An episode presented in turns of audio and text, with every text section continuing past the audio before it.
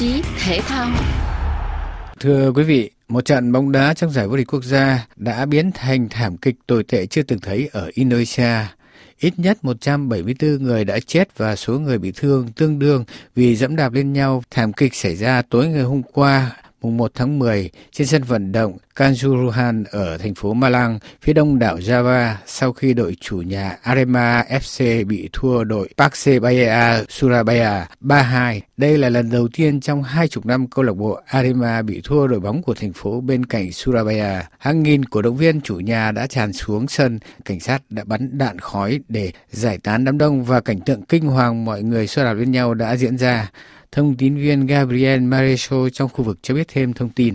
Oui, l'Indonésie se lève dans la sidération ce matin. Les images de la pelouse envahie par quelques milliers de supporters, de grands nuages. Sáng nay, đất nước Indonesia thức dậy trong bàng hoàng. Hình ảnh hàng nghìn cổ động viên tràn xuống sân bóng, khói hơi cay mù mịt, đám đông hoảng loạn xô đạp nhau trên khán đài và xe cảnh sát xuôi ngược, lan truyền kín các mạng xã hội. Nhưng có một chuyện khó hiểu là làm sao mà thiệt hại nhân mạng lại lớn đến như vậy. Chính quyền nhắc lại là trận đấu tai họa này đã diễn ra ra vào ban đêm mà lẽ ra phải vào buổi chiều trong một sân vận động chật kín, khán giả đông hơn nhiều so với số lượng được phép. Giới quan sát thì cho rằng vì môn bóng tròn là môn thể thao cuồng nhiệt nhất quần đảo, các sân vận động ở Indonesia vẫn nổi tiếng thế giới là một trong những sân nguy hiểm nhất. Trước khi thảm kịch này xảy ra, tổ chức phi chính phủ Hãy cứu bóng đá Indonesia đã báo động về tình trạng bạo lực trong sân vận động ở nước này mà theo thống kê từ năm 1995 đến năm 2022 đã có 78 người chết.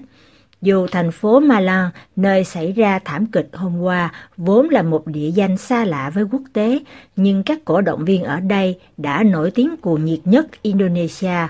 Họ là những người luôn sẵn sàng làm tất cả để chứng tỏ sự hâm mộ với đội bóng của mình. Nhưng sau thảm họa, không chỉ có sự cuồng nhiệt của cổ động viên, có thể lý giải hết vì sao thảm họa kinh hoàng như vậy lại có thể xảy ra. Các cổ động viên của đội bóng bị thua hôm qua là câu lạc bộ được mệnh danh là những con sư tử điên, cũng là đội bóng có những cổ động viên nổi tiếng điên cuồng nhất Indonesia. Gabriel Maréchaux, Kuala Lumpur, RFI. Trong quá khứ, thế giới đã trải qua những thảm kịch lớn trên sân bóng đá. Đó là vào năm 1964, 320 người đã thiệt mạng và hơn 1.000 người bị thương trong một vụ xô đạp lên nhau trên sân vận động Lima, Peru, trong trận đấu giữa đội tuyển chủ nhà với đội Argentina. Năm 1989 trên sân Hillsborough ở nước Anh, một tai nạn tương tự đã làm 97 cổ động viên Liverpool thiệt mạng. Gần đây nhất là năm 2012, 74 cổ động viên đã bị chết trong một vụ dẫm đạp lên nhau trên sân Port Said ở Ai Cập. Ngay sau vụ việc xảy ra, Tổng thống Indonesia Joko Widodo hôm nay đã ra lệnh các cơ quan chức năng ra soát lại toàn bộ các trận bóng đá cùng các biện pháp an toàn. Ông yêu cầu Liên đoàn bóng đá Indonesia ngừng toàn bộ các trận đấu cho đến khi nào vấn đề an toàn cho các trận đấu được bảo đảm. Liên đoàn bóng đá Indonesia cũng có văn bản gửi FIFA để giải thích với hy vọng không bị định chế bóng đá quốc tế này phạt nặng. Năm tới Indonesia sẽ đón giải cúp bóng đá thế giới U20.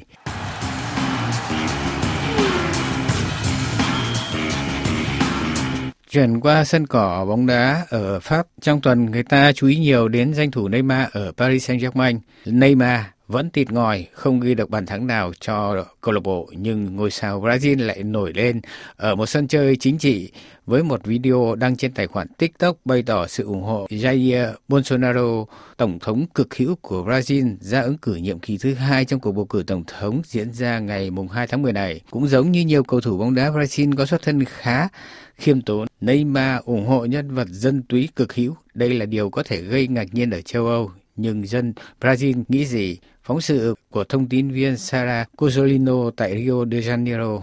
Avec ses 58 millions d'abonnés sur Twitter, Neymar est un poids lourd des réseaux sociaux. Với 58 triệu người theo dõi trên Twitter, Neymar là một trong những người có ảnh hưởng lớn trên mạng xã hội. Nhưng theo ông Jackson, quan điểm chính trị của anh ta không ảnh hưởng đến những người hâm mộ anh.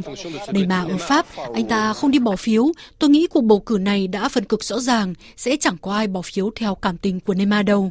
Trước ngày bầu cử, hơn 85% cử tri đã có lựa chọn riêng cho mình, theo cơ quan thăm dò dư luận Datafolia. Tuy nhiên, lập trường của số 10 đội tuyển quốc gia cũng đặt ra vấn đề, theo bà Rebecca. Bà nói, cho dù trên sân cỏ anh ta có thành tích tốt, nhưng cách cư xử của anh ta không thực sự đúng như người dân Brazil muốn thấy.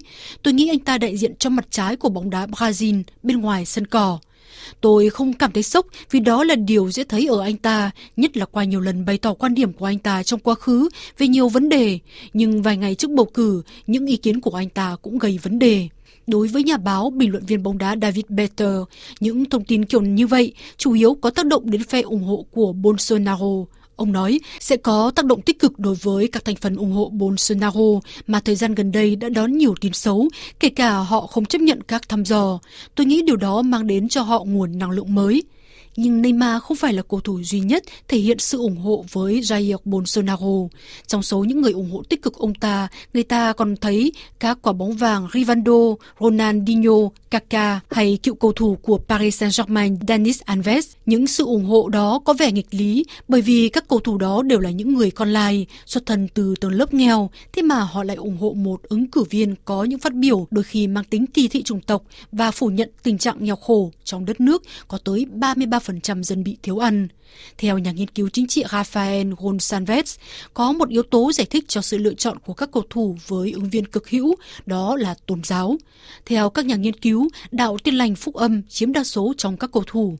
Số giáo dân này thiên về ủng hộ Bolsonaro. Nhưng dù kết quả của cuộc bầu cử ra sao, thì xã hội Brazil đã bị chia cắt làm đôi. Còn lại để chờ xem liệu người dân Brazil có thể đoàn kết với nhau trong cúp bóng đá thế giới để cổ vũ cho đội tuyển quốc gia Sarah Cozzolino, Rio de Janeiro, RFI.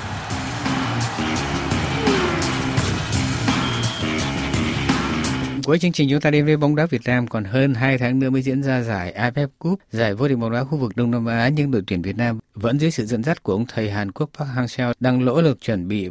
Trên nguyên tắc đây cũng là năm cuối của hợp đồng Liên đoàn bóng đá Việt Nam ký với huấn luyện viên người Hàn Quốc. Ông Park đã giúp cho bóng đá Việt Nam có được nhiều bước đột phá ấn tượng trong thời gian cầm quân ở các đội tuyển quốc gia từ năm 2018.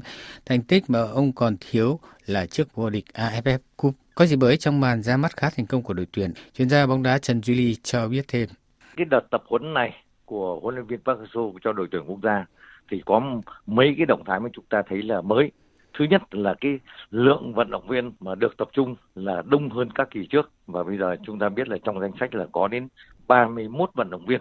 Đấy là một cái con số mà rất lớn và đặc biệt trong cái 31 người thì thì có nhiều nhân tố mới, tức là các cái cầu thủ trẻ năm sáu cầu thủ đã xuất hiện nhiều triển vọng cái nhân tố mà chúng ta rất quan tâm là nhân tố trẻ thí dụ như là cái hậu vệ Phan Tuấn Tài rồi những tiền vệ như Khuất Văn Khang mới chỉ có 18 19 tuổi của đội Viettel hay là Lương Duy Cương hoặc là Nguyễn Thành Nhân vân vân. Thế thì như vậy là có kết hợp mà trong cái đợt tập huấn mà chuẩn bị cho cái IMF Cup năm 2022 thì chúng ta thấy là thêm những cái nhân tố 6 7 cái vận động viên trẻ, thậm chí có vận động viên dưới 20 tuổi. Đồng thời là cũng kết hợp với những vận động viên đạt được phong độ cao và có dày, dày dặn kinh nghiệm mà trong cái đợt này chúng ta thấy nổi bật lên nhất Nguyễn Văn Quyết của đội Hà Nội là một vận động viên đã từng là đội trưởng đội tuyển quốc gia nhưng sau hơn 2 năm không tham gia đội tuyển. Mặc dù 31 tuổi nhưng đây là một cái tiền đạo rất sắc sảo đầy kinh nghiệm. Đợt này huấn luyện viên trưởng của đội tuyển quốc gia quyết định là chọn Nguyễn Văn Quyết và chúng ta thấy là qua một cái trận đấu giao hữu nhưng đã nổi bật lên cái vai trò Nguyễn Văn Quyết. Đây là cái công tác chuẩn bị mà trước mùa giải trong vòng 2 tháng. Số cái đổi mới đặc biệt là trẻ hóa một mà những cái cầu thủ này cũng đang thành danh, kể cả như cầu thủ như Nhâm Mạnh Dũng cũng vậy, cũng là một lứa rất là trẻ thì để chúng tôi cho là rất hy vọng là đội tuyển Việt Nam lần này kết hợp những cái cầu thủ rất xuất sắc, kỳ cựu như Văn Quyết, nhưng cộng theo là những yếu tố trẻ này thì chúng tôi nghĩ là với với nhân tố trẻ, chúng tôi hy vọng rằng cái mùa giải AFF Cup năm nay, Việt Nam cái mục tiêu mà phấn đấu là có thể giành ngôi vô địch là chúng, qua cái diễn biến thì chúng ta có thể là hy vọng là đội tuyển Việt Nam có thể đạt được cái mục tiêu mà chúng ta đề ra. Xin cảm ơn chuyên gia bóng đá Trần Duy đã tham gia chương trình.